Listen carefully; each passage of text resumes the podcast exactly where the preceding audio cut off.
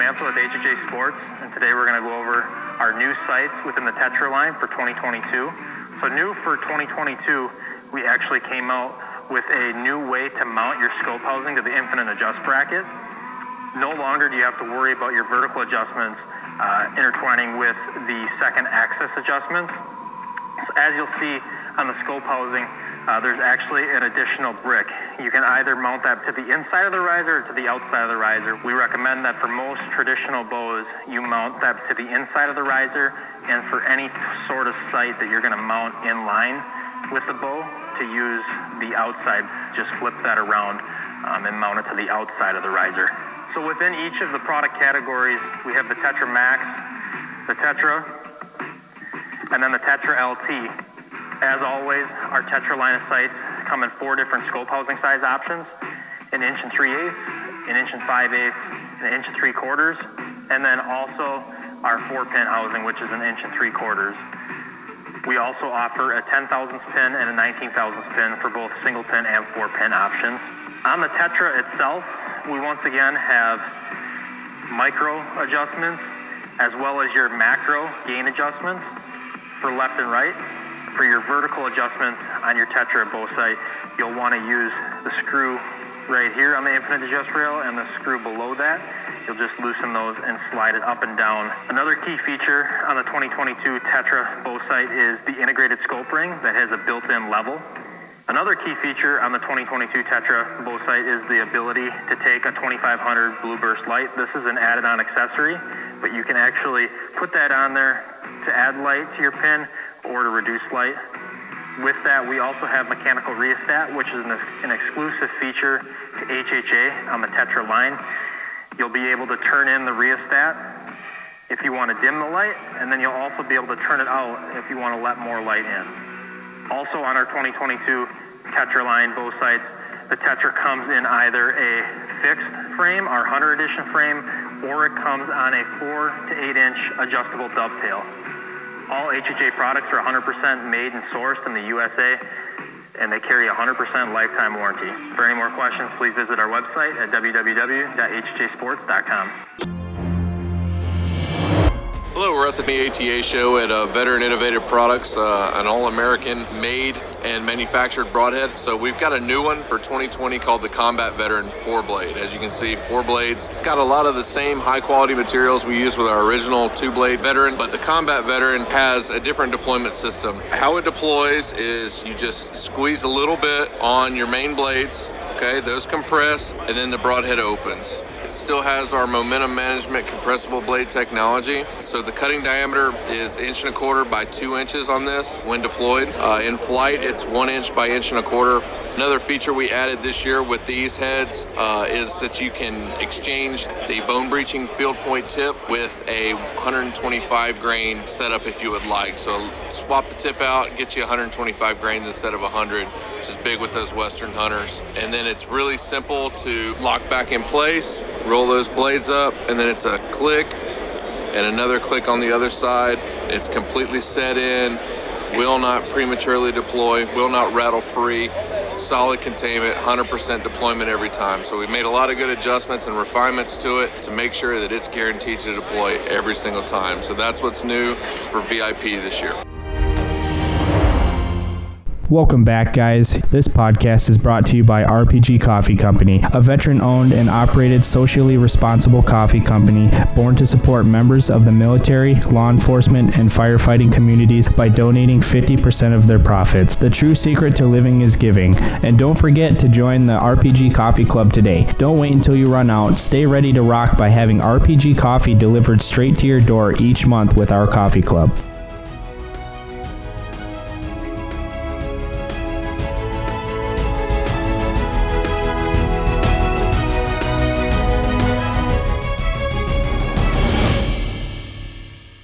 Folks. Thank you for tuning in to another episode of Bucks of America podcast.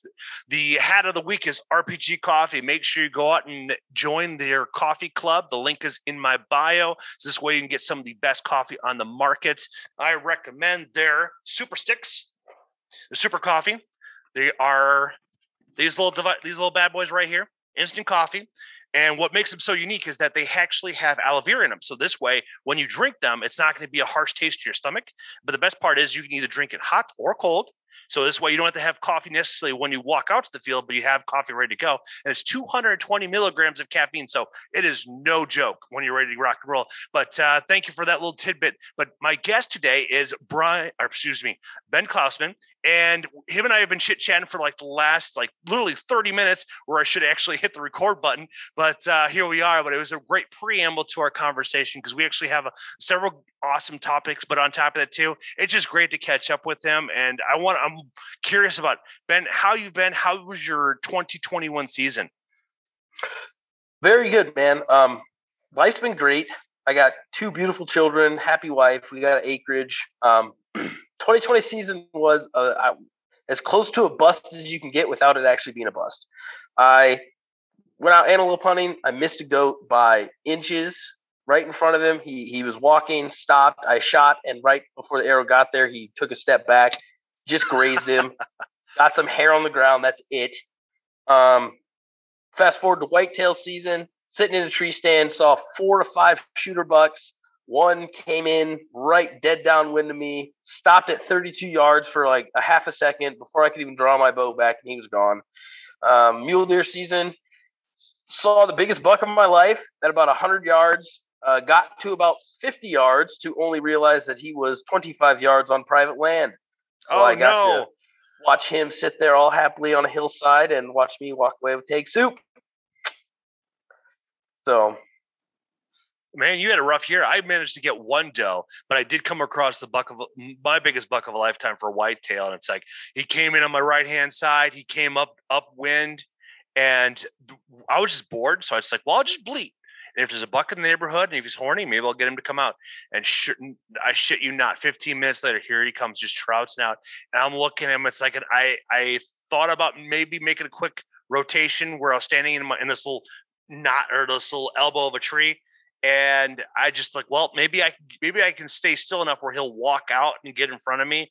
No, that wasn't the case because as he came out underneath me, he got 15 yards broadside. I mean, I couldn't ask for a better shot, but he know he knew something was off because I was just basically leaning on the other branch, like just don't move, don't move, don't move. And he just he, I, I'm looking at the corner of my eye, and he's looking up, and he knows something's not quite right. And sure enough, he just turns around walks back, goes the way he came. He did not uh, snort wheeze at me. He did not stomp at me. He did not run away. It was just the most awe I've ever been seeing a mature buck that big. He was solid 160, 170 class buck. Absolutely just awesome. And then a few months earlier than that, I was out setting, and my buddy of mine was setting in a different pasture, and he he messaged me and saying that I saw something in my rangefinder. It's walking towards you, and sure enough, it was his little basket six. I got at the time, uh, I just got a, a ghost blind, and he got within seven yards, and he looked over and he saw himself in the mirror, freaked him out. That turned into a forty-five minute experience. So where he's like, he saw himself, then he turned around and he walked backwards all the way around me, where he got behind my big old oak tree.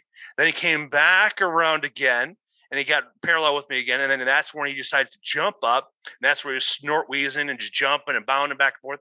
Not even 15 minutes later, I see him come back out again 50 yards away. And it's like, and he, and he just too far away for me to actually get a, an ethical shot because like, well, it's still fairly early in the season. Haven't even hit right yet. So it's like, let's see what happens because this is still in October. So I was like, let's see if we can make something happen here. And uh, part of me regrets not pulling the trigger on it, but the other part is like, it was just a really cool experience because that turned into a 50 minute ordeal where I couldn't do anything until after it hit dark or he just disappeared because I just I didn't want to blow the spot for the next day. So there it was. So and that's the beauty of archery hunting too is that you get those experiences and they don't always have to end up in a kill. That's the thing that I've realized over the 15 years that I've been hunting. I have some of the best experiences of my life without actually drawing blood. So mm-hmm. Oh, 100%, man. And uh, so what's been going on this this this uh, post hunting season into 2022 here? So now I'm in what I would call is the busy season for me. So there's no hunting going on, but I still have to try to produce content. So basically, now is where I I kind of shift fully from hunting content to archery content, which is nice about running a archery slash bow hunting page. So during hunting season, I have very strong hunting presence. You know, getting up, going hunting, uh, in the blind, deer, archery, you know, broadhead tuning, all that stuff. But now I don't have anything to go hunting for, so I have to just shift my whole mindset from um, hunting, hunting strategies, hunting plans to shot process, arrow building, uh, broadhead tuning, uh, setting your bow up, getting strings on, stuff like that. So uh, it's a completely 180 degree turn, and I have to work a lot harder because um, I'm the amount of content I'm putting out. I need to make about it takes me about an hour and a half to get everything filmed about once a week. So, in order to edit everything the way I need it and then put it on my page the way it goes, it just is a, a lot more of a process when I'm not hunting because obviously I make time for hunting and then I make time to make content. So that's kind of where I'm at now. It's I'm waiting for turkey season to start, which is this weekend. So I'll hopefully I'll be tagged out right away, you know, Saturday morning, and then um, just back on the grind. Nice. I missed our deadline back in December, so now I'm just kind of waiting to hoping to get something over the counter. And I was going to go to Walmart tonight and get that, but it's like I had to make sure I get eat and then meet up with you. So I'm going to do that tomorrow. Hopefully, I'll be able to get uh, get some because I go to Wisconsin's Go Wild, which is kind of weird because the Go Wild app came out first, but they're but since they're the DNR, they're it's like we're not going to change, and their website still has me listed as a non-resident even though I'm a resident. It's just freaking weird. So I actually have to go to a vendor and go that route. When I went in last week on Thursday, they're only doing zone four. Like Wisconsin has like eight different zones, which is kind of weird. But the biggest two is zone one and zone two. So I'm in zone two, and my buddy's up in Green Bay. It's up in zone one. And I want to go up and hunt with him up there in Green Bay just because it'd be fun to hunt in a completely different area. He's highly successful. So it'd be just fun to hang out with them and, and bullshit with them and such. And you and I were talked earlier about this about my a potential Merriam hunt, and that w- that we were talking back in February, and then pitching you the idea. And if you want to come along with us, and then we decided like Bish with his schedule, he's not going to be able to have the time off to be able to dedicate to the hunt down there. And otherwise, we'd be there right now because the season goes active. It's already already live for bow season. So next, so that now this hunt is now postponed until 2023 where it's go time, where act where he's got everything planned on his end, and well, I can go whenever I want. So I, I have a very um, independent wife, so she lets me do a lot of fun shit. That's nice. My wife is very independent as well, but with two small children, uh, I, I don't do a lot of trips, but uh, I do get. I generally try to do like one or two big hunting trips a year. So this year, um, my my big 3D shoot is out. I'm going out to Wyoming for a mountain archery fest event. Out, I can't remember where it's at, um, but it's a new event. It's only like 10 hours away, where all the other ones are over 15 plus hours away. Um, and so I'm really excited to get out there and and shoot the mountain. They said it's a great course. And then my other big trip is actually a North Dakota mule deer hunt. Oh, um, exciting! I got a buddy. Um, his, his page is arrow tuning kit. So he he sells like all you would need to tune an arrow. Um, he sells like three to 12 packs of vanes, nocks, wraps, inserts, outserts, like all the stuff that you need to build the arrow that you want to use. And so he's like, Hey man, I'm trying to put together a North Dakota mule deer hunt. You interested? And I was like, Yeah, let's go. so I got to actually apply before April 15th or 16th. Okay. And then uh, it's still a draw, so I might not be able to go, but he's like, it's like a really good chance that you'll draw. So I'm really excited for that. So now in North Dakota, do you draw by units or counties? How does that work in that state? So from the way he made it sound, and I haven't looked into this yet, I think it's a statewide archery tag.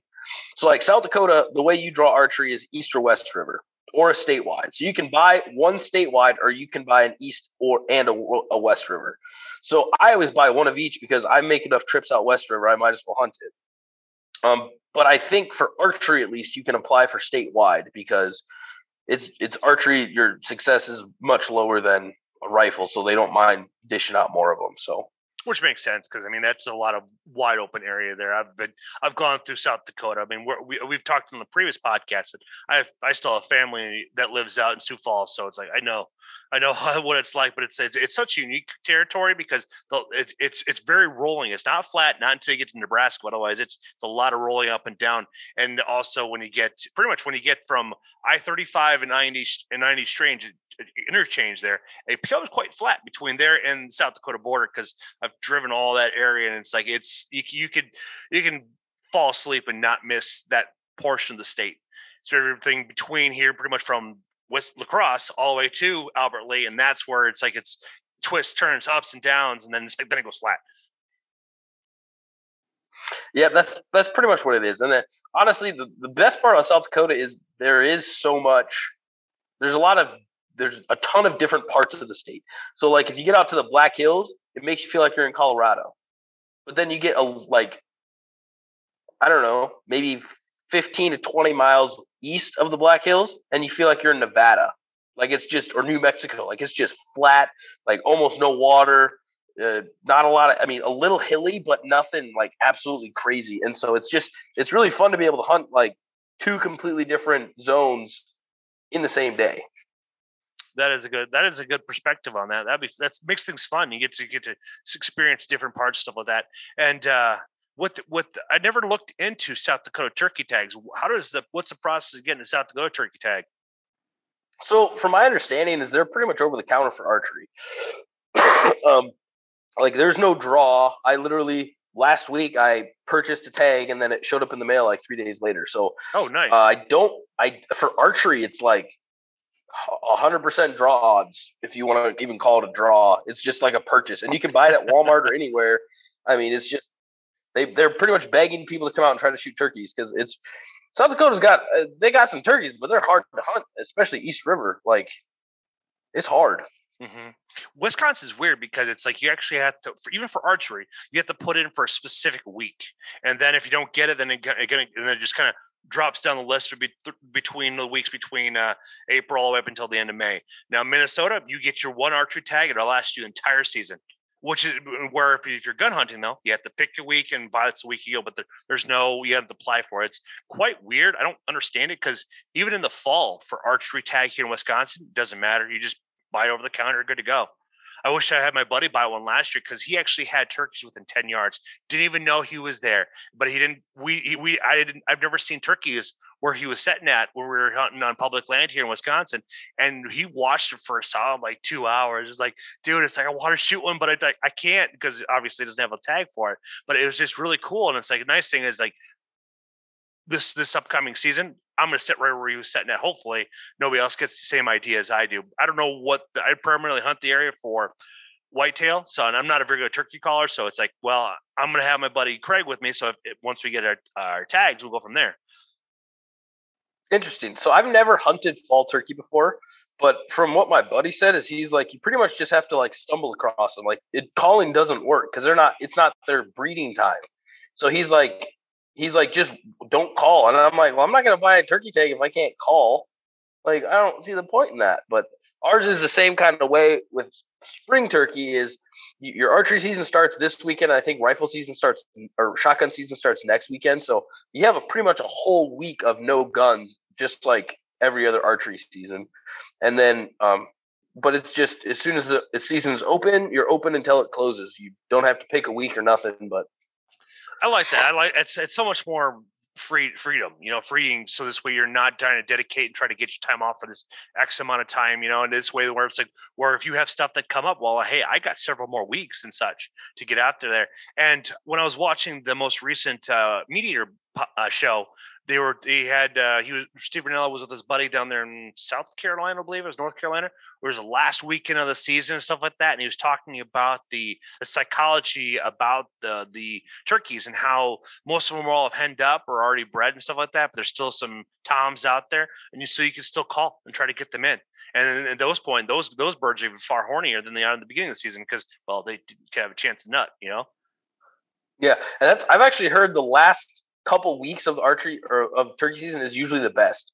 Which I'm like, I, I've I've had success opening morning, I've had success a couple weeks in, but I've never I've always either quit or I just haven't had time in the late season. So I'm really excited this year with the new job that I have. I'm going to be hunting every weekend that I can, and that I mean, I don't have anything else to do besides you know stuff my wife wants to do, but you know she'll let me do what I want to do sometimes. that well, yeah, because I did see that you got a new job. It's like it's funny because we've been friends on Facebook forever, but I see I sp- see more of your content on your Instagram page than you do on on your Facebook page. But I actually had to go into the settings and change them so this way actually actually show it shows up on my feed because Facebook is really weird about uh, the the folks that really like to be outdoors. That you actually have to go one step deeper to make sure they show up on your feed. It's like what the French doors is going on here? Because it's like I knew you were working for Hy-Vee, then you got your new position. Uh, I just saw it today too, but I can't remember what it your new position. So, so my new position, I actually work for the state of South Dakota. I am a the technical term is a disabled veteran outreach program specialist. So basically, my job is I get to work with homeless, unemployed, disabled veterans, and I help them with their housing, I help them with the VA, and I help them get a job. Oh, that's awesome! You'd you'd actually, yeah.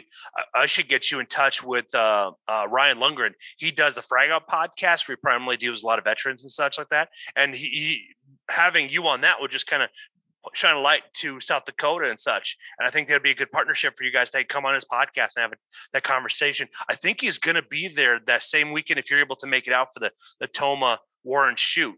So this way, then I can just meet and greet because it's it's for us, for us, for uh, creators, as I should say. One is the content creator, but we're creators in our own way. Like I do everything. Well, I I'm multimedia now, so it's like I do everything. So it's like when you talk about a busy and slow season, I don't have that. So what I do is now is I've actually I'm booked out for like the next six weeks. I'm doing podcasts on Fridays and or excuse me Sundays and Mondays. I have a um I have a six podcasts in the hopper it's just to be just as displayed. I just finished up yesterday's podcast with Matt from V. So I just been I just been grinding, man. I just like I figured like I need a I made a commitment to me last myself last year to just consistently drop content every single week. I'm kind of I'm kind of lacking on my my Friday podcast with cooking, but the, these podcasts that I've done these last few ones, they just didn't make sense.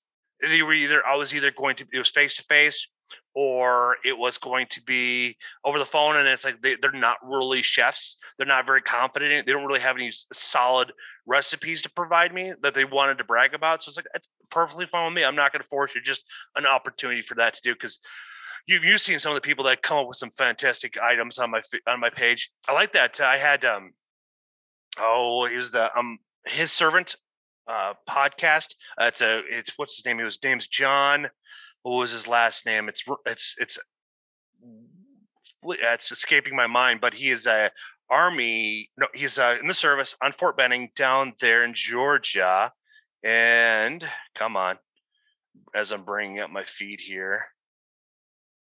Oh, John uh, Duffield. He gave me a recipe where what you do is you take a, a what is it tenderloin and you take and you you cut it and you roll it out and then you put in a bunch of awesome ingredients and you roll it together and you roll it back together and then you brown it or you can bake it however you see fit. The podcast is only like, like 10 minutes long and I, you gave me the video you gave me the video or gave me a video and the recipe for everybody do it and you uh, uh, let's see here you saute up some onions you can do mushrooms if you want but you the, the brown sugar what in the cream cream cheese is what really kicks it off. It may not be the most appealing to the eye, but when you take that bite and you get that, that all that flavor wrapped into oh, he says it's it's just it's absolutely delicious, and he says his, his wife and his kids love it.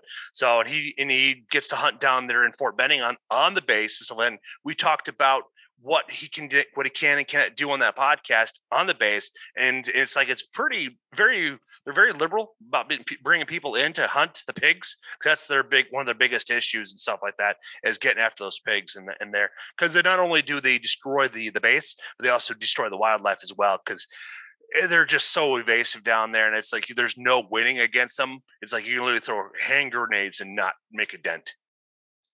Yeah, and that so I was in Fort Benning for basic, and then when I got to Texas, that was the biggest regret that I have is I did almost no hunting in Texas, which I'm like looking back, I'm like I missed a huge opportunity because the base was open, but I just I just didn't I didn't bring my bow down. I didn't want to mess with the the things that I had to do living on base with having the bow. Cause my mentality is, yeah, sure, I'll leave my bow with somebody else and let them mess it all up, and then when I go to use it, it takes me the entire session to figure out what they did wrong with it. So I was just like, you know, I'm just gonna I'll, I'll hunt when I come home. Otherwise, I'm just gonna not mess with bringing my stuff down here because there's a whole process. You have to, if you live on post, and you have to store your weapons in the armory, and then in order to get your weapons, you have to find the armor to unlock it. And anytime after duty, it's hard as heck to find an armor. So it's like, no, I'm not even going to mess with it. It's it's just going to get broke, and then I'm going to have to buy a new one. So that's where you should. I don't know how long you were stationed there, but you probably been easier just to become an armorer yourself. So this way, then you have access to it, so you can get whatever you need to. So I was actually this close to doing that, and actually one of my buddies. He, so I deployed, and one of my buddies didn't. He had some family issues happening, um, and so when I got back, they were like, "Hey, we need to send some people to armor school," and I was like, "Volunteer, volunteer, volunteer," and they were like, "Well, you just got back from deployment. You need to like figure your stuff out. We're gonna send him instead." And I was like, "No, like that's all I wanted to do." But it, it's all good. He was he was a good friend of mine, and um, he actually he's actually still in. He's been deployed three or four times. He's a staff sergeant now, or or first start first class. Like he's he climbed up the chain, so he's he's doing really well. But that was that's always the joke that I played with him. I was like, well, I'm just gonna call you every night when I want to come lock my bow up, and he's like, I'm not answering anymore because you call too much. So well, that's just how it goes and such, man. Uh, so now you started the you got involved what they call the cold shot. Why don't you tell the audience what you were telling me about it because it looks like a lot of fun. So the cold shot challenge is something that um, me and State Raps and Bloodlines Outdoors actually came up with last summer. Um, and so it was it was just meant to be like a little fun game between me and State Raps and Bloodline. We were just going to shoot against each other on Instagram to see who's the best shot. You know, you only get one shot. We're going to see who the best one is, and that kind of turned into a single elimination bracket style event that we do now. We're actually kind of partnering with Mountain Archery Fest. Um, I'm not going to give away too much because there's actually a lot of details that we are working on for this summer yet. Um, and I don't want to divulge any of those, but I mean, the hint is we're working with Mountain Archery Fest, so there's going to be stuff including Mountain Archery Fest, um, like um, uh, I believe I believe we're trying to figure out a way to do an actual cold shot challenge at a Mount Archery Fest event, which means you come, you sign up, your first shot of the day, and then you can actually have the opportunity to win real prizes, meaning um, stuff from their sponsors. I know they're like uh, Vortex, um, HHA is a sponsor of them as well. Um, PSE Bows, uh, initially sent Bow Hitch. There's a bunch of sponsors, a whole list of sponsors. State Raps.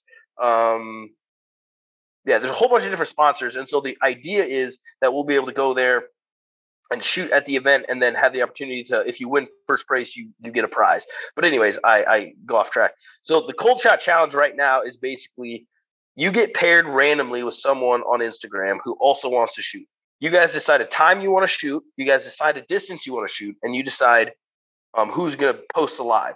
Then you go on live together, so you guys are both shooting face to face, and you shoot at whatever distance you guys decided. And then the winner moves on to the next round. The loser's done. The kicker is it has to be the first shot of the day. You can't warm up. There's no practice shots. It's like the, the way we describe it is you're hunting. You're not gonna before you go to the field at 6 a.m. in the morning. You're not gonna shoot five arrows quick just to make sure you're feeling good. You're gonna get your bow, put it in the truck, and you're gonna head to the field. So we're trying to simulate that first shot of the day. You're you're getting off work late. You're busting out to the stand. That first shot is the only one that matters, and that's the entire purpose of the cold shot challenge. We do broadhead. Um, we do all different distances. So um, me and Jeff were actually just talking about this. You don't need to have a certain amount of distance in your yard. Um, last summer, we did as close as eight yards, and we did as far as 100 yards, 110 yards, maybe. So the distance does not matter. The um, shot placement is all that matters. We we came up with a fancy target. Um, it's a circular target with numbers on it, so you can tell immediately who is closer. Uh, before we were doing it with a tape measure, but this is so much simpler. State Raps, Brian over at State Raps came up with this idea, and it it looks amazing, and it it's super easy to tell. Um, but the whole concept is you're training to hunt you know so we've had people that do 10 push-ups 10 sit-ups squats and then shoot their shot we've had people that run and then do their squat and then do their shot. We've had people that are way back at 100 yards do their shot. Um, last year i actually almost uh, got a ground blind shot set up where we both had a ground blind and we did we're going to do a broadhead 32 yard shot like a very normal shot in the field in a ground blind sitting down with a broadhead shooting at a deer or whatever target you have. And that ended up not working out because the day we did it, um, it was super windy and I didn't want to break my blind. Um, where I'm actually in the process of trying to set up a tree stand shot to where you shoot from an actual tree stand. So I mean, it's as creative as you want to get, and it's it's super fun. Right now, me and Bloodlines Outdoors are coming out with the brackets, and we are basically we're doing every two to two and a half weeks a new one drops. So it's a 16 man bracket now instead of 32. But I, I, I say man, 16 person bracket. We've had um, this last round, we had a 13 year old kid. The time before that, we had a couple eight year old kids. Uh, we have women, children. Everybody's welcome as long as you guys agree upon the distance. And the 13 year old kid that did it actually made it to like the final four. Like he was a good shot and he was shooting like 50, 60 yards. Like he, he was good. Um, so anybody's welcome, but it, it's really just dependent on how far you and your partner are willing to shoot. Um, so we're doing about every two and a half to three weeks, um, 16 man rotating bracket. And then we just start as soon as one bracket starts, we start building the next one. And we just build up, build up, build up. And then when it's time to launch, the other one's over, the new one launches, and then we start building the next one. So um, the next bracket is going to be starting. I'm probably going to start building it tomorrow, honestly, so then we can launch it on Monday. So it's just something. It's really really fun to do. Um, it's good experience. You get to meet people from all over the country, all over the world. Uh, last year we had somebody shooting from South Africa, Australia. Um, I think those are the only two international ones. But then you know everybody across the uh, nation: New Mexico, Florida, Colorado, Texas, South Dakota, Minnesota everywhere. People shooting from everywhere. So it's really fun. It doesn't cost anything. However, we are working on a paid bracket where you'll actually get money out of it. It's a $10 buy in. And then whoever wins gets 60% of the entire buy in. So do the quick math 100 people buy in.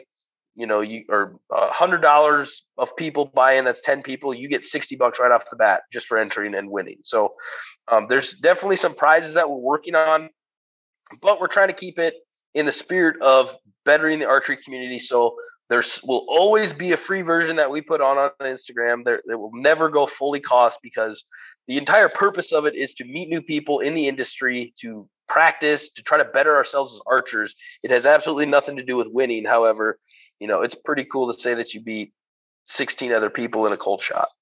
I think it's awesome. I think, uh, what you guys do is, is phenomenal. It's beautiful. I mean, it really emphasizes on the culture and the camaraderie and then this has a potential of having creating all different kinds of it's a nice thing about archery it, there's no division. It's like you could. Eh, I've seen kids outshoot me, and they're ten years younger than I am. Now, keep in mind they have they have ten year old eyes, where I have forty year old eyes, staring in front of laptops and computers for the last twenty years. But uh, not jealous or anything. but it's it's it's something that really I can really appreciate that uh, that vibe because it's really cool. And I'm I'm to definitely be signing up for it because I think this would be a lot of fun. And I think my wife I should need to get her in, involved with it too. It's just getting her like get like actually getting her shoot first before we do the cold shot. But I think once once she once she feels confident to be able to be on on being being live and doing it for it, I think she would have a blast because she is so much fun and she is she she gets competitive. So I might she might volunteer for the ten dollar bracket type scenario, and then this way then they can go from there and we can always work stuff out.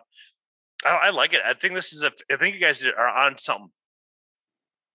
Uh, and that we're hoping we are too. But like I said, it's it's not about like it, it's an awesome idea that we came up with because we wanted to grow the archery community. So like for example last year we tried to separate it with like uh, an adults bracket and a woman's bracket and then a kids bracket. And we're like you know we're running three brackets at a time. This is crazy. Why are we doing this? We're also running 32 man brackets. So we're like okay how are we going to fill 32 man brackets every three or four weeks? Well it was also a problem because it would take three or four weeks to go through that whole bracket. So this year we kind of cut it down. We're able to put more out. We cut it down to 16 man bracket, and there's no segregation whatsoever. If you want to, if you're a 10 year old kid and you want to shoot, absolutely. If you're a female, you want to shoot, absolutely. You might be going against uh, somebody else. Um, you know, you're not going to be shooting against people with the same poundage bows, same sights, none of that. But the requirement is hunting gear only. So you can't have you know normal hunting stuff you know like 12 to 15 inch stabilizer up front is maximum no lenses no magnifiers um, nothing that is considered target. So we've actually had people that you know like this last bracket i got a message and they're like hey what do i do? This guy said the only bow that he has set up is a target rig. And i said sorry he's disqualified. You guys can still go on live and shoot but he's automatically disqualified because you're not going to hunt with that bow. Why would we let you do a cold shot with that bow? You know, I don't care who you are. Mm-hmm. You're gonna mm-hmm. you're not hunting with a target bow. No, you're so not. most most states you can't even have lenses or magnifiers or any of that stuff. So it's like we're not going to give you that advantage. It is just for fun, but it takes competitive out of it. If you if, if I'm shooting 20 yards every day, a target archer is going to beat me every single time because they're used to shooting 20 yards at a penny. So there, it's no fun for everybody. This way, everyone's on a level playing field. There's no extras. Is if you think you hunt with it, if you hunt with it, you can use it. But you know limitations apply. Um, but that's the beauty of it. You can shoot against anybody: kids, women, adults, males, fat guys, skinny guys, professional athletes. You know, uh, Redbeard Outdoors has actually been on it a couple times. He's a great guy. If you ever, he actually does a podcast too. Um, I think you guys would get along very well. He's he's um very family oriented. He's a great guy, but he's been on a couple times, and he's the one that's like we should be doing air squats. Or you know, one time he he went on live as he's pulling into the place he's going to shoot, and he goes, "Yeah, I just got done working out for the last hour and a half. Now I'm going to do a cold shot." And I'm just like, I'd be dead after an hour and a half workout, let alone go shoot my bow. And so it's just it's crazy the atmosphere that we bring, and it's always fun. And there's always a ton of people tuning in, and we have a group chat that all the active shooters are in, and, and we just chat each other up all week. And any questions, you can DM me or, or uh, outdoor uh, Bloodlines Outdoors. We, like I said, we're kind of running the thing right now, and it's just a blast. Get on it while you can, guys. That is fantastic. What I I should uh, reach out to Jeremy Fisher. He runs the Toxin app, like I was telling you about. I think putting this competition on that app will it just it'll it'll help work for both of you. Do you know how awesome that would be? That would be nuts, dude. I didn't even think about putting it on an app. That'd be Yeah. crazy. Yeah, just these little these little these little quirky things to bring in all ages to to enhance the culture. I think he I, I know he'd be on it hundred percent because him and I almost talk on the daily. Like because I've been trying to not only bolster my page but also his because I think I really believe in this app and it's like after you a chance to, to look through it and I've had it downloaded since last summer. I finally wrote a review on it, but I just like but I've actually gone and done videos on it to show different features of the whole process and, and then what it has to offer is pretty neat. And he's he's got his own bow shop. It's uh, Badger State Outdoors up there in Eau Claire. So he is a, he is an archer at heart, and he I mean he makes a living in the archery world. But he just he just there's not a um a uh, app like this out on the market. And I think this is a beautiful thing to jump onto. And come to and toxin is Greek for bow or arrow. That's I read tr- that. Did you post that today? I did.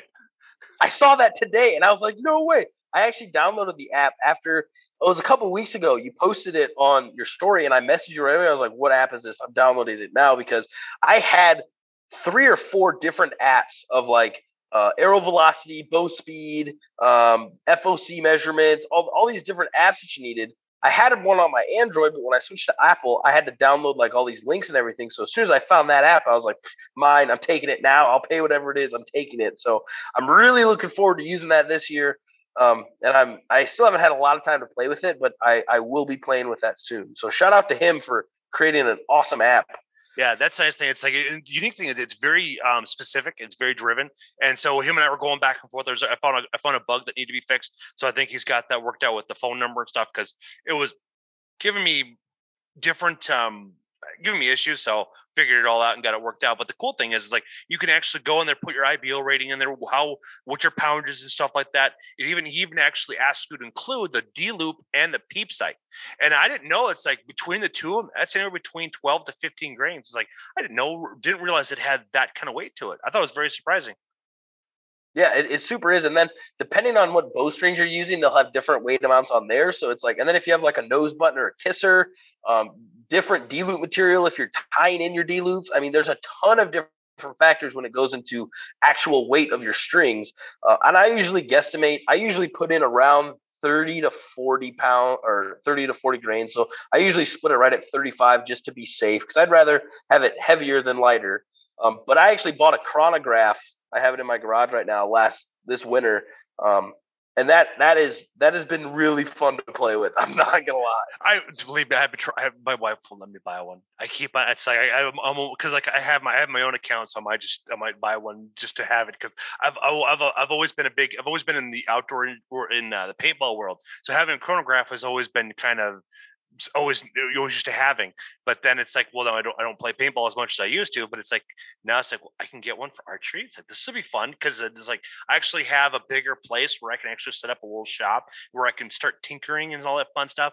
And uh, leads me into my my next topic. I was talking to Matt uh, Fury from a, a veteran or VIP archery, and he has actually created a brand new insert where you can actually come with aluminum, brass, or steel inserts, and it actually has a locking neck mechanism. So let's say you're shooting, you destroy your arrow, you can actually take that insert out and put it in a new arrow. And since a lot of products are being outsourced to Vietnam, uh, to the Philippines, or China, he's the only one that's all sourced stateside. So he's able to get it to the shops quicker and it's going to save so much time because now they don't have to glue that insert in so it's like that insert now could be transferable. So he's so i have to go buy a new um, a set of arrows and start playing with this stuff.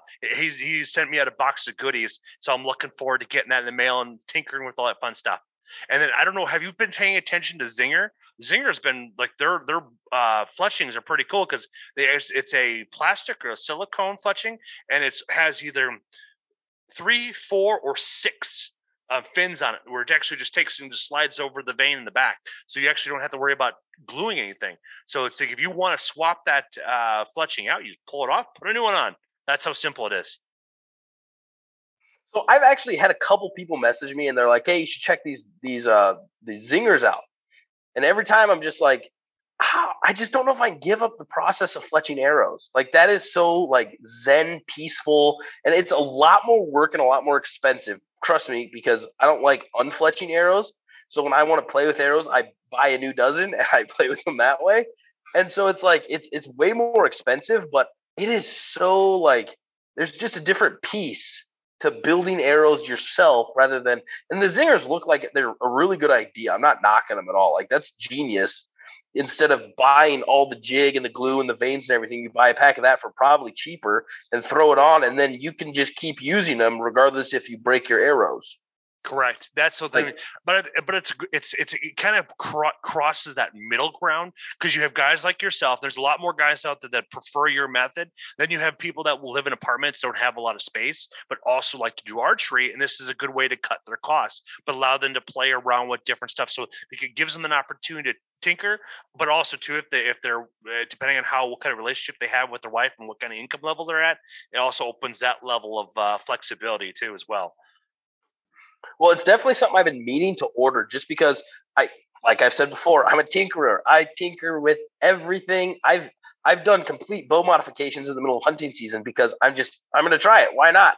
And so it's something that I definitely need to get, and I just need to pull the trigger and do it because I have enough arrows. I got like close to probably a dozen bare shaft right now of a different arrow that I don't shoot anymore. But I could easily set that up to shoot some of these zingers and just play around with them. I got enough bows.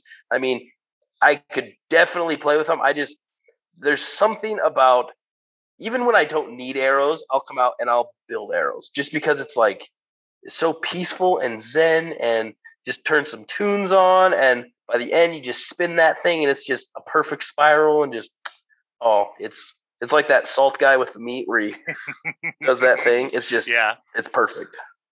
I, I, think it's a it's a good opportunity with all that stuff here, and um, I'm looking forward to the, what you, I'm hoping everything is going on. But I think that if um, we'll get, I want to bring like I talked prior to the, the conversation kicking off, but I want to bring in Seth that helps run uh, the the one shot or not the one shot, but the, the weekly shot for um, bow hunting uh, league, the bow hunt, the bow hunting league. I think it'd be kind of good to bring, bring, bring more attention to this right here, just to kind of build that popularity. And then it's like a nice thing is that there's people that want to volunteer for it. That's a good way to be able to do that. And it's like you guys already have a, a system down, and doing 16 man bracket is is is very simple.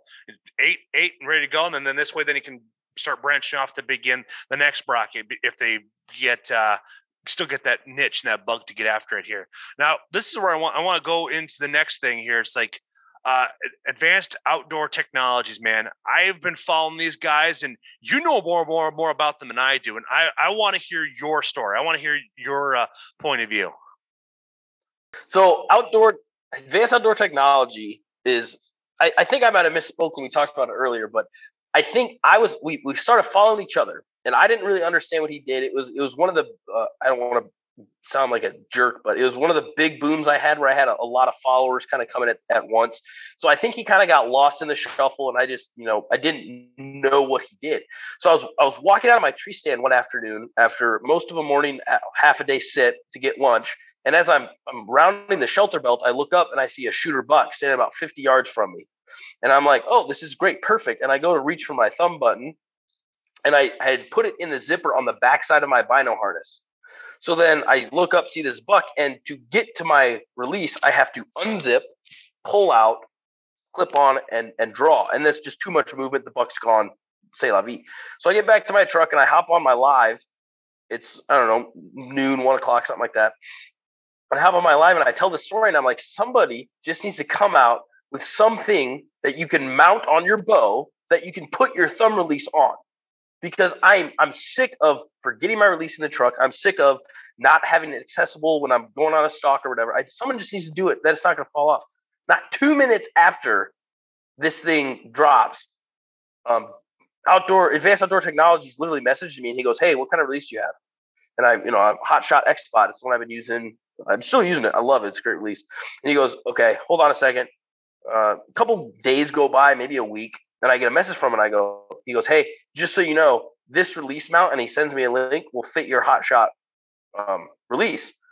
And I, I was like, "Okay, hold up." So I clicked on it, and I was like, "This is the answer to my prayers." I ordered it that night. It came in a couple days later, and I was just floored. I was like, so I messaged him, and I was like, "How long have you had this out?" And he's like, "I've had it out for a Do while." you, do you have your whatever." bow with you for, Yeah. with that mount? Brent, grab it. This this is going to be redistributed on YouTube. So might as well show people. Absolutely. I got a couple other perks on too. Maybe you can see them too. Yeah, let's do it. So there's the mount. If you can see that. I do. I see it. So here's my Hot Shot X Spot. Oh, look at that! Just it just clicks right into play. Yep, it's fully magnetized. So there's a magnet there, and then if you look on the front, if you can see that without me breaking a whole bunch of stuff, Yeah, I can see Right it. I see the, the there. latch. that's Yeah. also magnetized. So there's there's the the front part of the magnet, right? Well, for double security, it latches in like this. Oh, beautiful. So this is the demo I always do. Oh, perfect. And then just to uh, solve people's fears, Oh shit, that's some powerful magnets. yeah, like this this thing is not this is not coming out anywhere. You know what I mean? Like Yeah, I see that. it's solid. So I I as soon as I found it, I was like, heck yes, order me one. And um specific for Hot Shot, I don't have any other releases, but this is a new Tempest. I just got this. It also fits. Oh, that's So- sweet. Yeah, I'm I'm like in love. I have a haze too, and I venture. I think this actually it kind of fits, but the nose is not quite long, long enough. So that's if I had to say there was one downfall of this product, it was it's not universal. So every one of these that he makes has to be specifically fitted for the thumb that you're using. Other than that, it's it's honestly it is a perfect thing. So you can mount it on your stabilizer like I have it. You can see it just screws onto your stabilizer hole. But then you can also take this hook part off and you can mount it directly on your sight. So you can mount it right up here too if you wanted to. Now I can't because I have the bow hitch on here. So if you can see this, Yeah, I have the it. bow hitch on. So it, it makes my sight sink too far in. So I'm, I'm not able to mount it on my bow, which it doesn't matter to me. Um, the bow hitch is worth every bit of space you think you're losing. Um, have you ever heard of the bow hitch, Jeff? Yes, I've seen it. I've seen it. Yeah. good. This is um, the best invention I've seen in a long time. It's very similar to this. I'm really only into things that make your life easier. Um, I don't like if flashy stuff. Isn't nothing. If it doesn't have a practical purpose, I don't care about it. This is a super practical purpose. I went on a two and a half mile goat stalk last year, and my arm was 100% fresh because my bow was hanging like this the entire time. It's the best thing in the world. Um, so those are kind of the two hacks that I religiously use because they're I mean you just can't you can't lose if we're being honest. You just can't. So um, a couple other things that I'm trying out right now. So the, the guy that runs Bonus Ring, I want to make sure to put that on there so people can look it up. Um, he was like, "Hey man, I heard you're doing a giveaway. Would you be interested in giving away a bonus ring?" And I was like, "You know, I don't really do giveaways for products that I've never used before, so let me order one and I'll see if I like it or not, and then I'll kind of get back to you from there." So I ordered an orange bonus ring, and the whole purpose behind this is when you're at full draw, sometimes you have that little gap in your peep sight where you can see around your sight.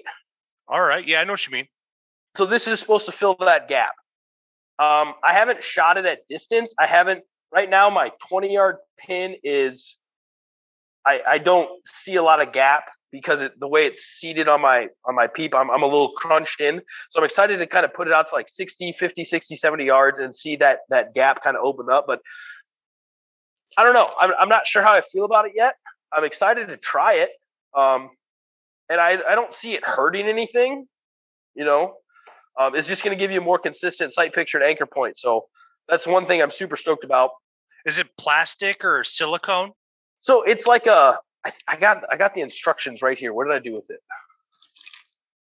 Uh, it is a sight ring enhancer vibration dampener, glows in the dark, 100% silicone.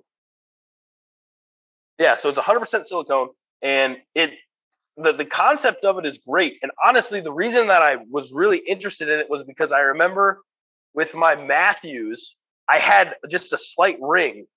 And I, I, I was fine because I always just did the peep to the top. So I would always make sure the top of my peep was at the type of the top of the sight. And that was my consistent anchor point. And I think I got an HHA uh, sight on here now, and that I think that might be a little bit bigger scope. So I don't have that ring as much. Um, but I still, I still think it's going to be a sweet addition just because any of that daylight that might get in there that might veer, veer that inconsistency is going to be eliminated with this. So um, I threw it on just today. Actually, I just got it in the mail. So I'm going to play with that for a couple weeks and then uh, I'm excited for it. I mean, it's going to be, it's a, it's a good addition regardless. So that's what I, I, like those those solid additions there. Now I went with uh, the the bow spider out of Montana, and uh, they're they're going to be on the podcast as well down the road in May. But it's like it's the same concept of the bow hitch. I just like the fact that it's like it, I can have multiple mounting points, whether it be on my hip or on my pack. So it's like I like that feature of having that flexibility. And the bow hitch has the same flex- flexibility too, where it's like it sets comfortably in your armpit. So like both of them, it's just like it just comes down to what your price point is essentially. Yep. So interesting story about that. I have I've never tried a, a bow spider. I'm not. I, I have no no opinion on it. Um, honestly, when I got to math is when I met the bow hitch guys, Armando with the bow hitch, super good guys. And he was like, "Hey, try this one. It's, it was a bright orange one that I put on my Mathews because it was pretty much all orange." And he was like, "Try this one, see what you think." And I was like, "Perfect, thanks." I came down the mountain. I said, "Here's my money. Take it. I'm I'm taking this hitch." Um, and so fast forward a year later, and now me and Armando are great friends. I text him, we, we message each other all the time. Like we're good friends. And so I was talking to him one day and I was like, hey, man, have you heard of this bow spider? What do you think of this? And he goes, honestly, we're a direct competitor. And I was like, yeah, I know. That's why I'm asking you. Like, what do you think? And he goes, what I think is, I think the guys that run the bow spider are the most stand up dudes that I've ever met. And I was like, whoa, what's up? Talk to me. So he was at a math or a TAC event Total Archery Challenge event where the him and the Bow Spider guys were like right next to each other in the booth. And so he was like, he was like, this is gonna be awkward. Like we sell like a very similar product. Like who's gonna, you know? And it was like halfway through the first day, the the founder of the Bow Spider comes up to me and goes, Hey man, my name's so and so. What's yours? And they start talking. And the dude's just like Armando's like he just started dropping like industry secrets on me. He was like, "Do this, do this, don't do this, try this out. This might help you get more sales. This might help, blah blah blah." And at the end, Armando's like, dude, like we're competitors. Like I know I'm just getting in this game, but is this how everybody is? And he's like, I don't know. The way I look at it is there's enough people in the archery industry. We don't have to compete. We can each sell a product to a different person and be good with that. And Armando goes, dude, you and me are going to be best friends. They're still friends. Like they still talk. And he told me this on the phone. And I'm like, dude, you guys are crazy. And he's like, nah, man, if I ever, if we're ever at the same place together, I'm going to introduce you to him because he's a good dude. I was like, All right.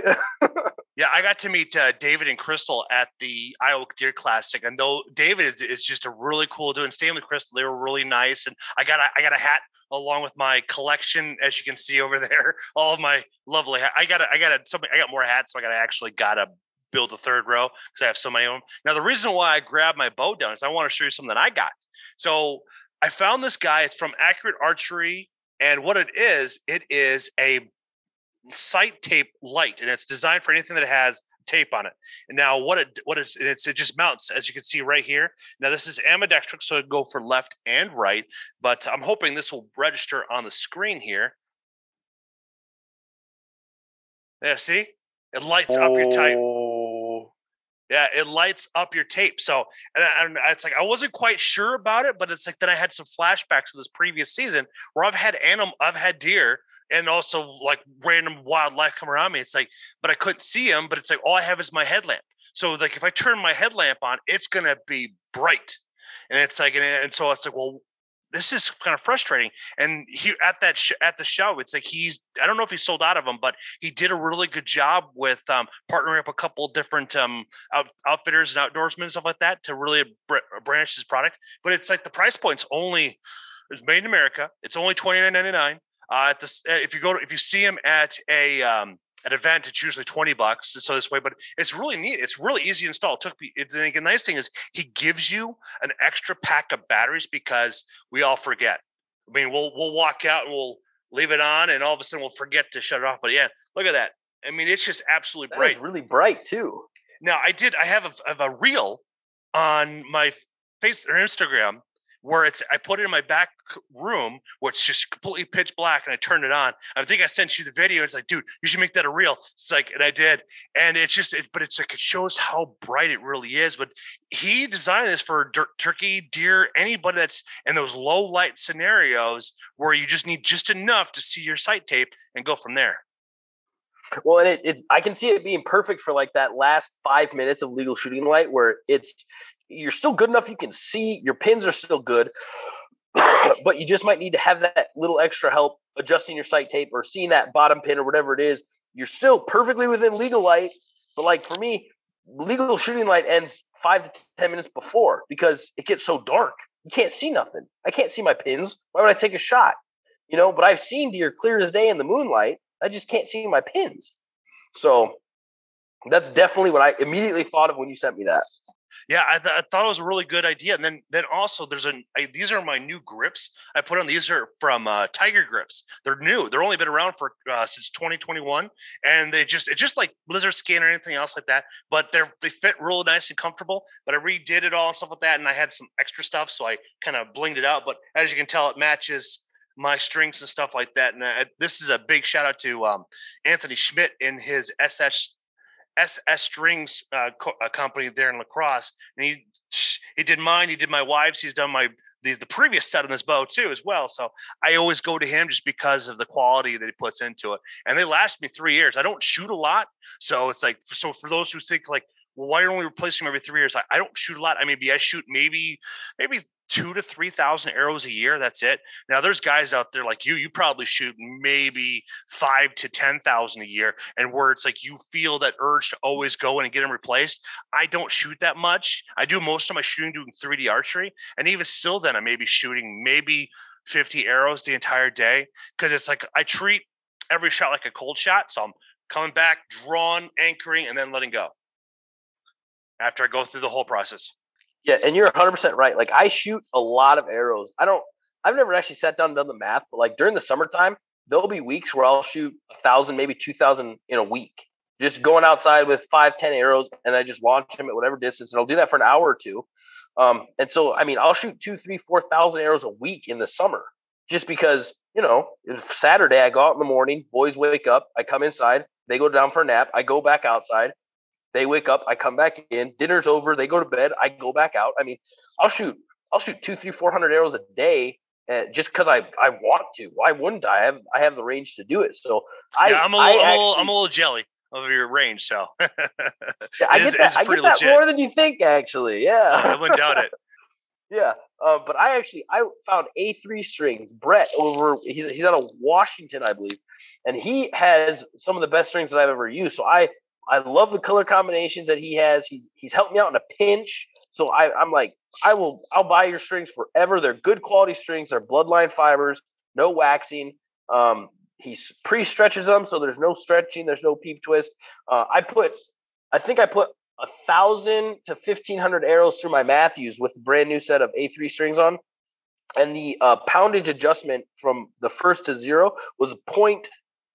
It was point something. It was less than 0.6. I think it was 0.5 or 0.4 of a poundage difference. So it was 72.5. And then when I did it again, it was 72.1 or 70 point 72.0.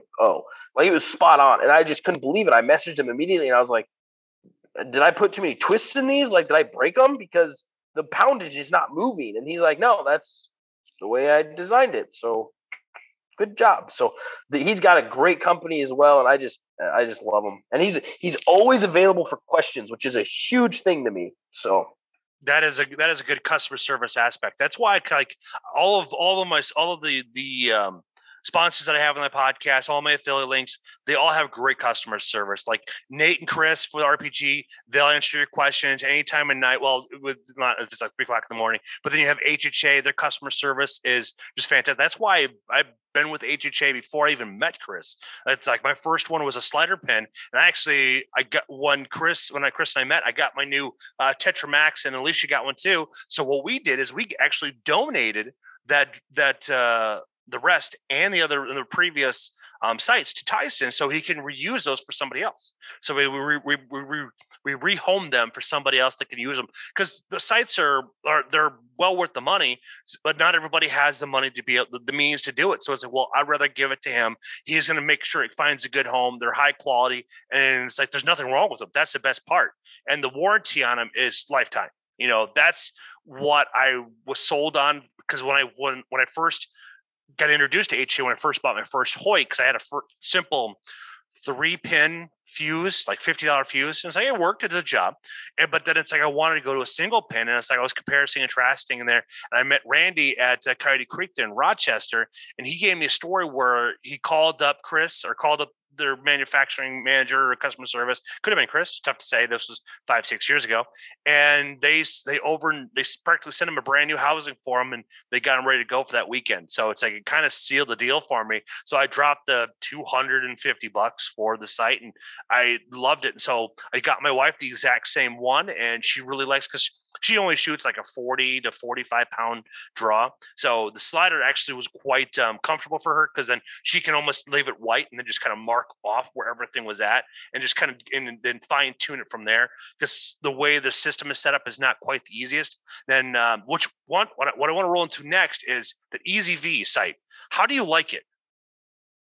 So the EZV sight, I I think this is probably like my top my top question I get every every time I post anything with EZV.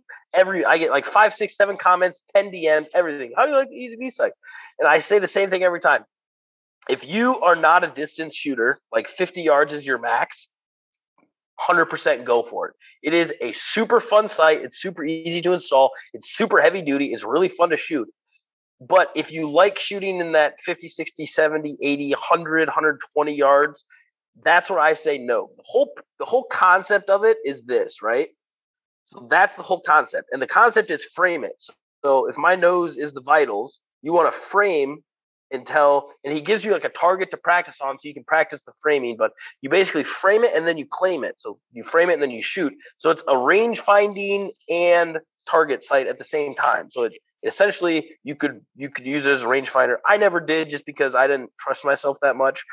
But you frame it and then you claim it. Now, as you can see, the lower you get, the harder it is to see, right? So this is about it looks like at 50 yards. And then past that, I mean, you're you're shooting on the bubble. So I, I shot it the entirety of last year on my Darton because Um, I figured, well, Darton's it was a slower bow, it was a 62 pound bow, so I'm like, okay, it's going to be moving significantly slower than my Mathews is, so I'm not going to get those long distance with good trajectory anyway. So I was like, I'll throw this on there just to kind of play with it, and I loved it. I um, somebody actually asked when I, I posted a video of the new HHA sight, and they said, "Hey, if you're getting rid of your EZV, let me know." And I said, "I'm not. I'll keep it.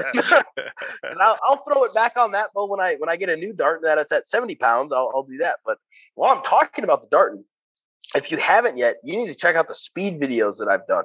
So with this new chronograph that I bought, by the way, I bought a chronograph. I've been testing the 72 pound Mathews Traverse against the 62 pound Darton Maverick XT, and the difference is like four feet per second in every category. Nice. That's really consistent. And the I've shot Darton before in the past. Like I have a buddy of mine that uh, up in um, Green Bay had he introduced me to the Maverick. I shot the Maverick, the Maverick Two, and I sp- and I also shot the Spectre E. And boy, like the the newest one that, that just came out, that's the one I want to shoot. But around here, nobody has it in stock. It's either Mathews Hoyt, Bowtech, or Elite or Expedition, depending where you're at. And I I think they're solid bows. They're really good price point. They're very competitive. I consider them like right like if you're looking between uh, Athens archery, uh, Darton and Expedition, they're all three high competitors right there. But it's like overall, it's like that's their price point. But it's like I think they compete just as well with Hoyts and Mathews as well. They just shoot so smooth. Well, and that was the big thing that I. So I've actually been communicating with Ted Harpin, who is the sales manager for Darton, and then I've I've exchanged a few emails with Randy Kitts, who is the CEO. Or he just bought Darton, and that was the one thing I said every time. Nobody knows how good this bow is only because nobody can shoot the bow.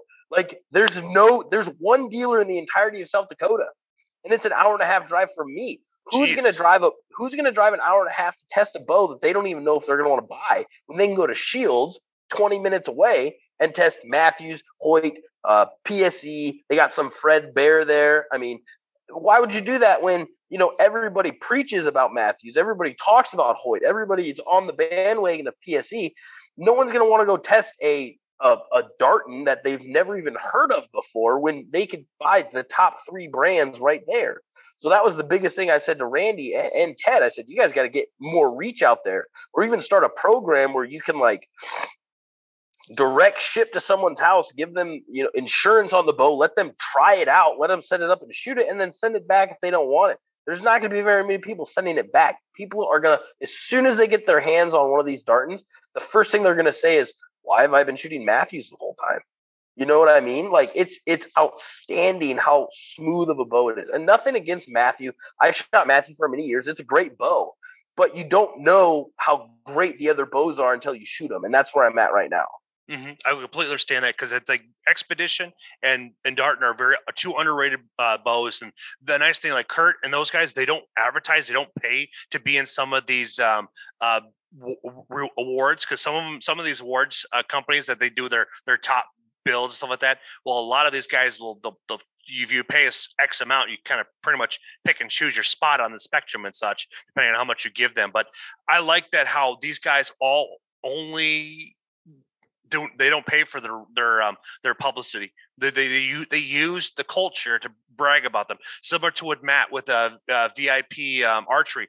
He doesn't pay for his studies and stuff like that. He does he does everything independently and it goes from there. And it's like the cool thing is like he's he's gets feedback from people using his broadheads from Australia, Austria, from Germany, from Mexico, all, all across the North American continent here. So it's like that's his test group, and and we talked about the lethality, and he's his broadheads have anywhere between a 94 to 97 percent return rate on of the harvesting, and that's through his 20 years of experience, stuff like that, getting feedback from people in Australia, from Africa, all that fun stuff. And uh, with this new set of broadheads that are coming out, he's got a, a direct guy that deals safaris, deals with safaris in Africa that's going to be shooting animals every single day the next eight months with his broadheads for because of how booked up the trips are. Well, and that's that's the thing. That's why you can't be. I mean, I'm not saying there's bad like the Rage broadhead I was hooked on the Rage train the first time they came out back in 2005 or whatever. That was the first broadheads I bought. Um, no one's discrediting any other broadheads, but there's something to be said about people or companies in general that pay for advertising and then companies that get free advertising because of how great their product is. I'm not dissing anybody. I mean, you you got you got the best arrows in the world. You can advertise them however you want, but it just seems more genuine when you got a, a smaller company that's like, no, we can't afford it, and yet it's blowing up because everybody and their mother is going, check out this company. It's the best company in the world. Like that's where the bow hitch is at. That's where um advanced spider technology uh, is at. The yes. bow spider. Yeah, there's all these small companies. It's like it's us talking about it. And the cool thing is like I don't knock any broadheads because I've shot I've shot uh, uh, Grave Grim Reapers, I've shot Rages, and they all work. They all definitely work. And it's like it comes down to your to user preference. And the best part is it's like if you're a good shot, doesn't matter what broadhead you're gonna use. You can kill a deer with a field point. Well, and that's the thing that I've always preached. Everyone's like, "Oh, what broadhead do you use? What broadhead?" I I lose stiff, and I'm looking for a good fixed blade because I want to break shoulder. And I'm like, don't aim for the shoulder. If you don't, if you want to, if you want to have a broadhead that's going to break the shoulder, you're aiming at the wrong spot. You should you should be aiming behind the shoulder. I, I now don't get me wrong. I understand prep for the worst case scenario. I completely get that, but in my experience, I very rarely shoot ahead. I generally shoot behind. So in that case, I'm getting lungs, ribs. That's about it. An expandable is going to cut a lot more than a fixed blade. So in my experience, I have a better success rate with an expandable on a not so good shot than I do with a fixed blade on a not so good shot, just because you know you're you're cutting more you're, you have better surface area all the science behind it but i don't knock anything either i'm a tinkerer so i tinker with everything i got expandables i got hybrids i got fixed blades i got rubber O-rings. I got magnetic ones. I got I got tons of different broadheads because I might have three or four different ones in my quiver because I mean I'm going to get them all tuned the same. They're all going to fly straight. It's going to be perfect. I just you know if I'm hunting with an extra doe tag, I might break out a broadhead I haven't shot yet just to see if it works or not.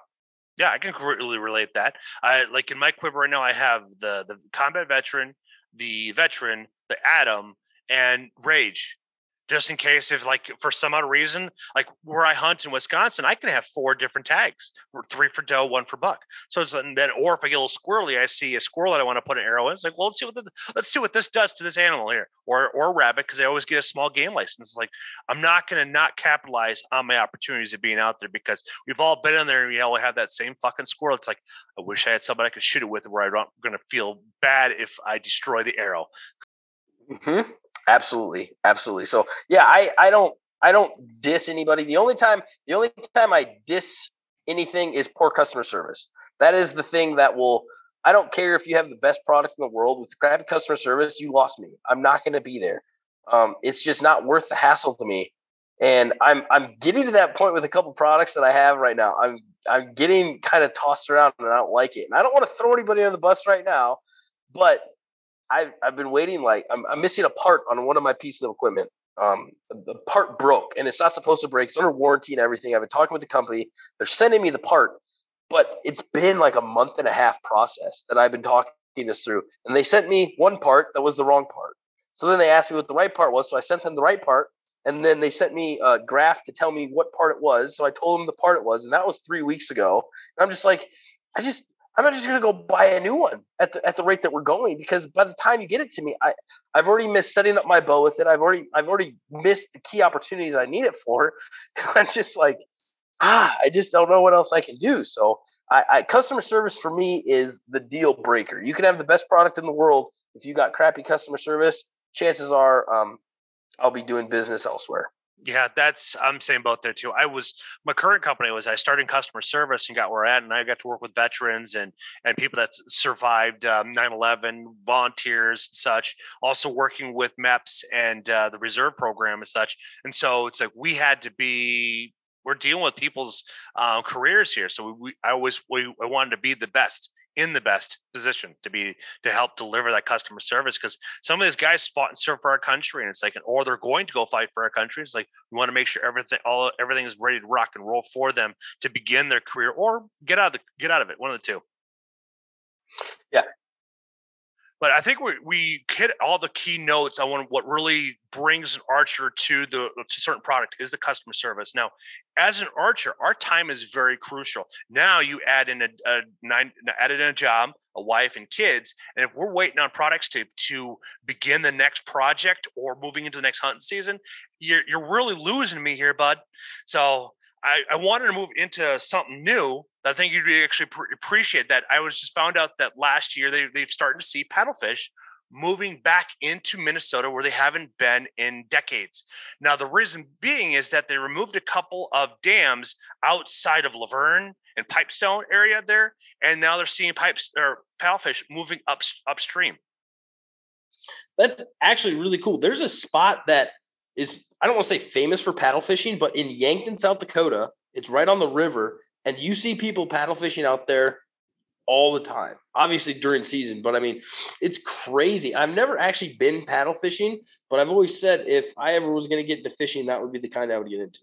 Well, the cool thing is, like, uh, one of my guests, Justin Fiskajohn, he actually just lives on the other side of the state in but in North Dakota, and he actually caught the world record in 20- 17. It was 85 pounds. And it, it only, it only, this record only lasted like a year. Then the following year, somebody caught one at like 86 and some ounces. And now the newest world record was caught in Nebraska last year at 92 pounds. And this is all through bow and arrow. That's it. Because then, like I've seen, I watched his videos and stuff like that from last season, over over the last few seasons. All you see is this little fin that sticks up above the water. And the thing is, is like it's all the way in the back. So it's like this little fence here, but then you have the bodies all up here in the paddle. So you have to shoot someplace in here and actually moose it and actually hit it. He says he'll probably shoot two to three hundred times trying to get after one when they come through and such. And it's not uncommon to pull 60, 70 pounds, but him getting that world record, he got it mount, you got it mounted, he got a plaque for it. So this registered as a world record. So it's a really good podcast that we recorded here last year. I'm gonna have to you're gonna have to forward that to me because bow fishing is the only type of fishing I like. And I don't do it a lot, but um, I got a buddy down in Texas who's got the whole boat set up and the lights and everything. It is so much fun. Holy smokes. That was supposed to be my bachelor party in 2019, but we ended up getting a storm coming, so we weren't able to capitalize on it. So we ended up throwing, we ended up uh, pounding back some brewskis and throwing axes at a wall. So that was fun. That uh, that was still it was a good trade off, but it was like we all would have preferred going up there because then it's like it, it would have been that whole camaraderie and having fun. Like then all of us like archery and with that with the Asian carp and such, them all flying out. And I was also learned that how they handle carp is that carp tend to be a social fish. Like in the wintertime, they'll actually school together, and they'll in some in some bodies of water, the DNR have actually put little tracking devices in the, the carp, and they use that to pattern them throughout the year and where they like to, to bank up on the sides of the rivers.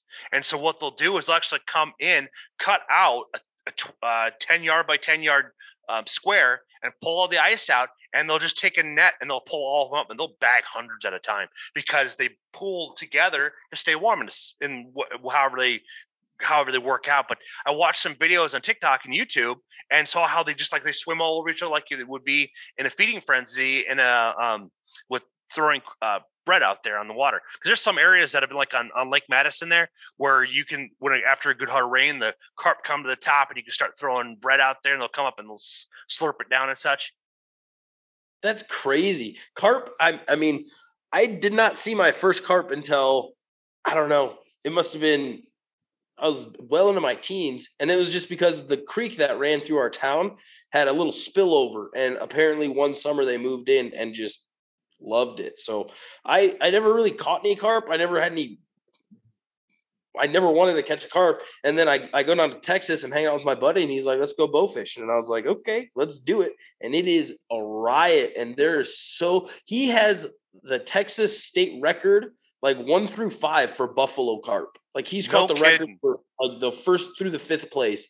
And we caught, we shot one down there, and it was like a 36 pounder. And Jeez. I was like, this is huge. And, and, his state record's like 50 or 60 pounds. Like it's ab, it's absurd wow. how big this thing is.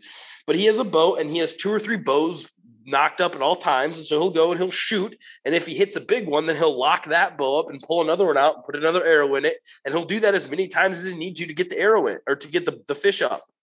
It was like you're mad scientist. So it was really cool though because he's a veteran and I'm a veteran. We're both we're both good friends. We work with an organization called Over the Edge Outdoors. Um, huge, really good organization. If you ever want to talk to somebody on the podcast, his name's Chris. He's a really good guy. Runs a basically a hunting community for veterans with PTSD, very similar to HHA USA now. Um, but just he does it more of the hunting instead of 3D shoot. So he takes people out hunting hogs in Texas and, and all that stuff. But anyways, so uh, we were we were shooting on this boat and we were at each other's necks the entire night, like just jab, jab, jab. You're better, I'm worse. Blah blah blah blah blah.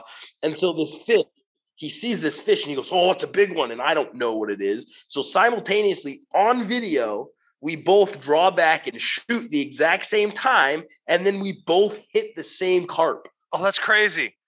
So on, I think they actually have a promo video of it out. You see us, it's like a side view, and you see us both like, and it's like, it's like simultaneously as it gets, and we both just drilled this carp in different spots. And you see in the video, you both both of us just like look at each other like, do we just become best friends? Like that's crazy. I can't believe that happened. so we ended up reeling it in. I actually had to shoot it again because it was that was the 36 pound carp.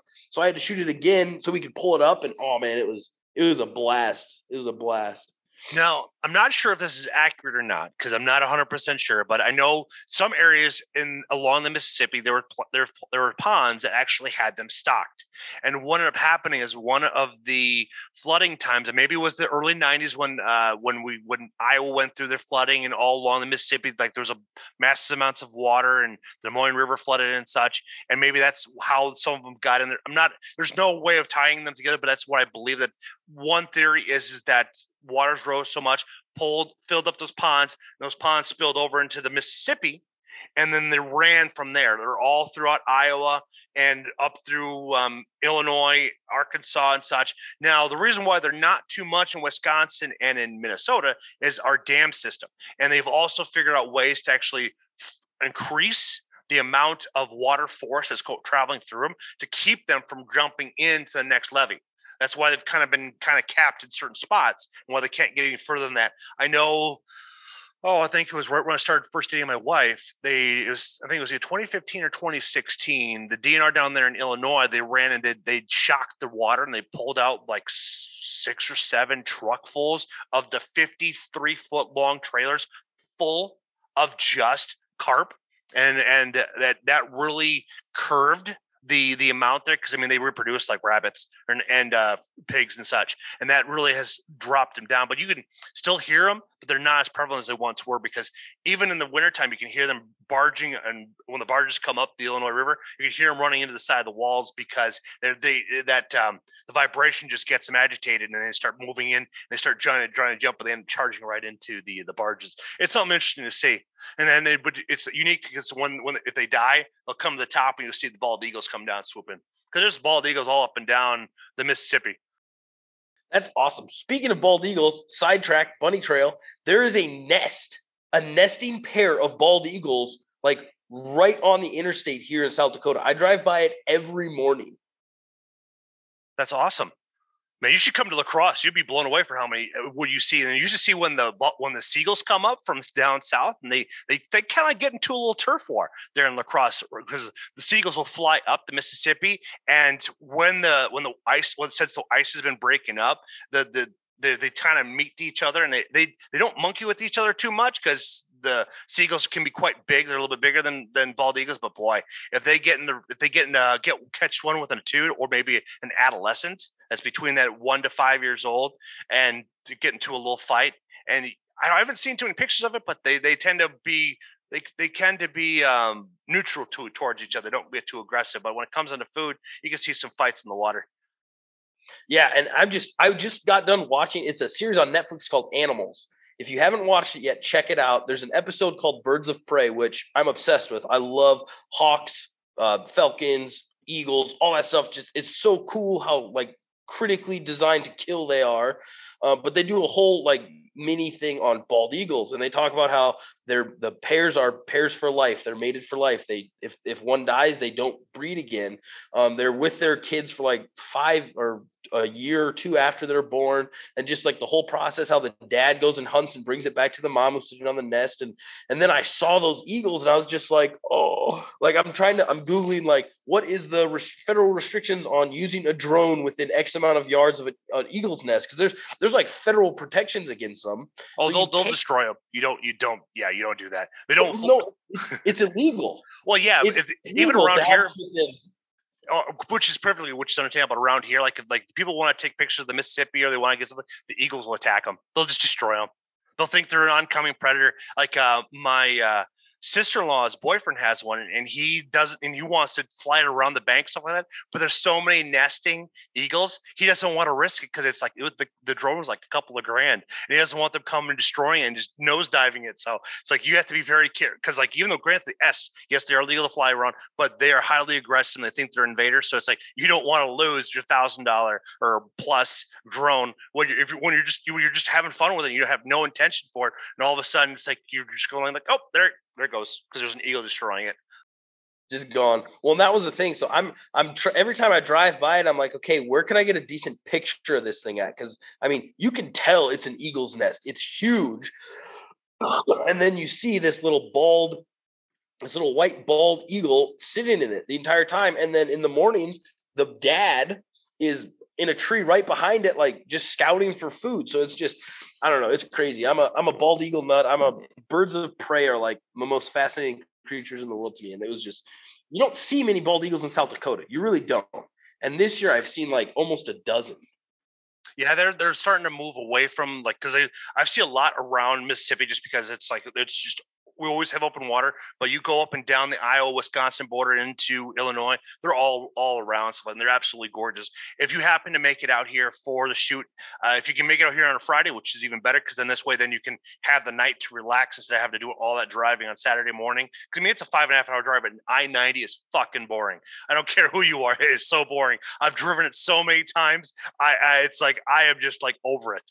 But uh, you, I can show you some of the things that I get to take that I get the privilege of seeing all these bald eagles and how they interact and how all the mating, all the nests you see and such. Especially right right now, we're seeing this transition of feathers flying off and such, and the birds are coming up and going northbound because it's starting to get warmer here, so they're they're going to keep going north and such as the as the season progresses. It's just really pretty. It's something that I I appreciate because growing up in central Iowa, north central Iowa, I didn't we didn't really have a whole lot of bald eagles. And if we saw one, it was fantastic. And then when I moved here, I see them all over the place. I'm still in awe. We actually have pull-offs. So this way you can actually pull off not necessarily a 90, but you can there's several spots where you can pull off the highway or pull into rest areas and you can watch them. See, and that's crazy because like I remember back like 10 years ago, seeing a bald eagle in South Dakota was like, oh, bald eagle, take your pictures out, blah, blah, blah. Now I, they follow the snow geese up every spring. So every spring you can count on seeing a handful of them. But this year I seen them like I seen one in December in a ditch by Vermillion. It was just chilling in the ditch eating a rabbit. I'm like, what the heck? I saw another one making a nest in the middle of Davis. And then this one, I'm just like, this would be the coolest thing in the world. Get bald eagles in here year round. Heck yeah, let's go. Because you know, as soon as they as soon as they start making a nest, other ones or them will come back and use that nest every time. So it's like we're, we're gonna have bald eagles here forever. Mhm. Oh yeah, that's the best part because once they once they feel like the, the once a couple of pairs feel like it's safe, then you'll start seeing them move in and move in, and it just becomes really cool. Especially if you're if you're around a lock and dam where, where the water never actually fully freezes over. That's where you see the most activity because you'll just see them perched up, waiting for something to jump up. And a lot of times it can be per, uh, uh, uh, carp or something like that, or pike when they when they're going low body and stuff like that. But uh, it's not uncommon to actually have um, fishermen be, be develop relationships with them because it's not uncommon to see them on TikTok or on the reels where you're seeing people call for them and toss them perch or bluegills or whatever they have to to feed them. It's it's always unique in how receptive they are. And it's like I think that's the only animal I actually condone feeding. It's like the only one I don't condone feed. A couple of them that I don't condone feeding is one is raccoons, uh, bears, and alligators and crocodiles because it's like once they get comfortable with humans, you never get rid of them. That's the sad part. That's exactly what it is. They're just they're they're invasive. They're they're gonna be there forever. They're gonna start coming bears as soon as they find a good trash can. They will be there every night. That's why they have to be located so many miles away. So, and they're they're dangerous. It'd be one thing if it was like a, a like a raccoon. Granted, they are semi dangerous, but it's like a foot long. You can just punt that thing. A bear, if they if they want in your house, they're gonna break down the front door. Oh yeah, it's it's definitely quite scary. On what I've the, the bear have been pretty like the ones around here in Wisconsin. They don't tend to to walk up to houses and stuff. They they've kind of got that respect, but it's it's not uncommon to hear about them walking around. And not all bears hibernate year round too. I mean, there was got pictures of one up way up north that was walking around in the middle of, of January where the high was zero.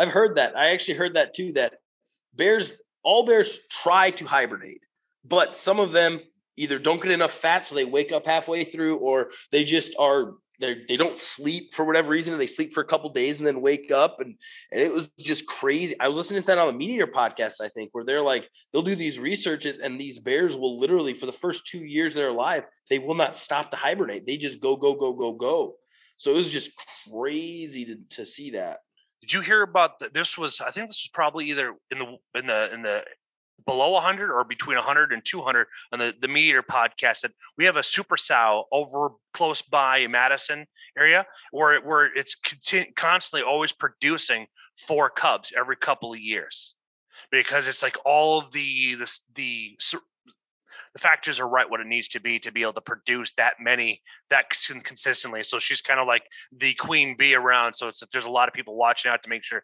there's no adolescent boar trying to make its mark going after its cubs and stuff like that because they're they're carnivores. So it's like it's it's quite uh, it's quite sad, but it's just how they are. It's just nature for you.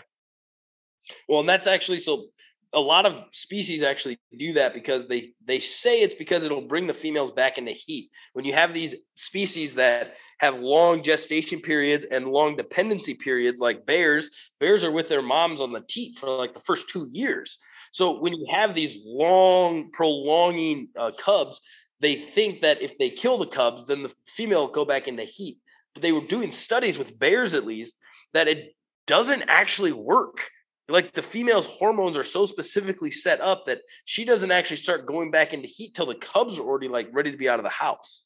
Hmm, so interesting. It's like they're they're trying to figure out why the actual reason the bears do it because they like like with lions that is the reason when they kill the the cubs then their cycle sets back over and they get pregnant again. And so when a new lion comes in and takes over a pride, he kills all the cubs or banishes them so that he can start mating the females again. And bears, they're like, yeah, that that's not what happens with female bears. So we don't know why the male bear kills the cubs. He just does, and and we don't understand why. So I thought that was interesting too. That is interesting because I can understand like with with with lions. I don't understand that psychology of it all because they'll kill them off because they don't want to be raising another um, uh, lions cubs and such like that. So you, they want to start off all all fresh, kind of like what happens when uh, a divorced mom or a single mom has already has a kid, and the the new stepdad comes in and has one to three kids, kind of separate her from the from the offspring. So this way is she's more focused on theirs. It's not done intentionally, but that's just biologically how it all is. I mean, I'm I'm a product of a divorced family, so I know what happens when the stepdad comes in, has kids of their own, and then it's like the other the other previous relationship kind of get get pushed back on the burner in a sense, and it just it just kind of becomes complicated because now it's like the mom is now focused on the youngest ones, and hopefully the older two will become do whatever they need to, and it usually comes into a lot of independence when you have that separation at a young age and such. Well, and that's what that's what this documentary said too. They're like, if they're like above two years old, then they kind of gun it and just kind of do their own thing. Um, and the females have it really easy because they just can get hooked up with another pride or they'll find a stray uh, male that maybe a younger one and they'll meet up to team up and then they'll start their own pride and then other rejects will kind of come and join them um, but the males they said honestly males got to book it twice as hard because they're being hunted for territory purposes too and they either got to you know they got to get big fast or they got to figure out good ways to hide so that they can kind of get prepared for fighting season. But they said the, there's there's a lot of lion deaths but the majority of them are older lions fighting you know mature lions. So it's not a lot of um like adolescent males getting killed which is why they can keep reproducing. But they said there's a lot of violence because you'll have male come in and they actually go in pairs. Did you know that? There's like like there can be like multiple different male lions in a pride. So like they were saying on this thing that um most of the time like brothers will grow up to run the pride. And so they'll like the Oh. Lion King, they'll Okay. work with dad and then when dad gets too old, they'll allow him to stay and the brothers will step up and take it. So these these dads that are having two, three, four kids that are males are actually turning out to run the to pack. And then obviously it comes to genetics. So the the two or three brothers that are the strongest will lead and it'll kind of flow down from there. But they said like family packs actually stick together a lot. So you'll have multi-generational lions in one family because there's just that respect of, you know, now you understand that your son is the, the boss and you just get to hang back and eat you know, and there's that mutual respect. So the killing comes from when there's like a big male lion with young cubs and two brothers come roaming in and they're like, ah, easy pickings, two on one. And so that's how they'll kill these older lions because they have more people. Um, or the male lion will just get smart and it'll just ditch and just like deuces see you later. But they they're these male lions are hunting in packs. Like I did not know. I thought there was one male lion per pride, but they're like, no, there can be up to like three if they're on good standings with each other. And I'm like, what? Like that's insane. Yeah, it is. I, I, I learn something new every day. Yeah, Animals on Netflix. If you haven't watched it yet, check it out. It's I'm gonna have to check that out now because that sounds like an interesting story. I always like checking out those new new evolutions. I like watching the the one that go underwater and such, and uh, it's always interesting to see what they come across, and like especially when they go into the deep cryptoid stuff when they see these monstrous uh, um, squids and and such. And I don't know if you saw this, but Discovery did a. Uh, they were tracking down a well, maybe it was the marine biologists out there in San Diego, and that's where like a lot of um, great whites will tend to uh, mon- just kind of hang out there for during the breeding cycle and whatever else to do. Well, there was the, the it was a 10 or 12 foot female shark that was swimming around their normal 50 60 feet and all of a sudden something came in and like the temperature wa- wa- wage on this gps was like 40 degrees you know like typical average um, average uh, temperature. Well all of a sudden something bigger than that ate it and the reason why they know is that that uh, tracker actually the bot they you know how they could tell was in the belly it went it was it jumped all up to like 70 degrees. But the, what would made this different from most great whites is it went down several hundred feet and there's there's thoughts to be there's actually megalodon still out there. There's also a blue whale out there that's missing a 20 meter section of of uh like the you know how that that hump comes down and they have the the the, uh the tail? Right above that missing just clear chunk out of it. They've caught it on camera and stuff like that and they don't know what took a bite out of it so like there's something down there that they don't want to tell us about I'm never going in the ocean again. Well, it's just like aliens too. I'm I'm we can't go down this rabbit hole right now. but we can, we can always go down that rabbit hole on, on my After Dark podcast, and so this way we had that that freedom to go we want, go where we want to go with it, and so like. But you know, I've I've heard different theories about alien things, aliens, because it's like if there truly was an alien race out there, why aren't they stopping by and picking us up, kind of like Guardians of the Galaxy? If they're supposed to be this whole ecosystem, it's like why aren't we having these interactions and stuff like that? Are we just a matrix? Are we a ant farm for somebody's amusement? It, the theories are wild. It's it's it's really crazy, and and honestly, it's it's you can see it from both perspectives. You can see like why this makes sense and why this makes sense and why this makes sense and all this stuff. And and I I'm just it's it's a rabbit hole that is meant for your after hours podcast that we'll have to do. yeah, definitely, man. Well, Ben, this has been an awesome conversation. We were we're at a little over two hours, man. We've we've com- we've covered a lot of fun topics, and everybody listen to us. Like, check out the bow hitch, bow spider. Um, what is it? The accurate art or yeah, accurate archery yardage marker tape that I, we demonstrated earlier. Um, Advanced AOT. outdoor technology. Yes. So there's a lot of shout outs here for everybody. And the cool thing is that you those who follow us, we're always posting or tagging these manufacturers with us because they make phenomenal products. And has, yeah, that's that's the thing.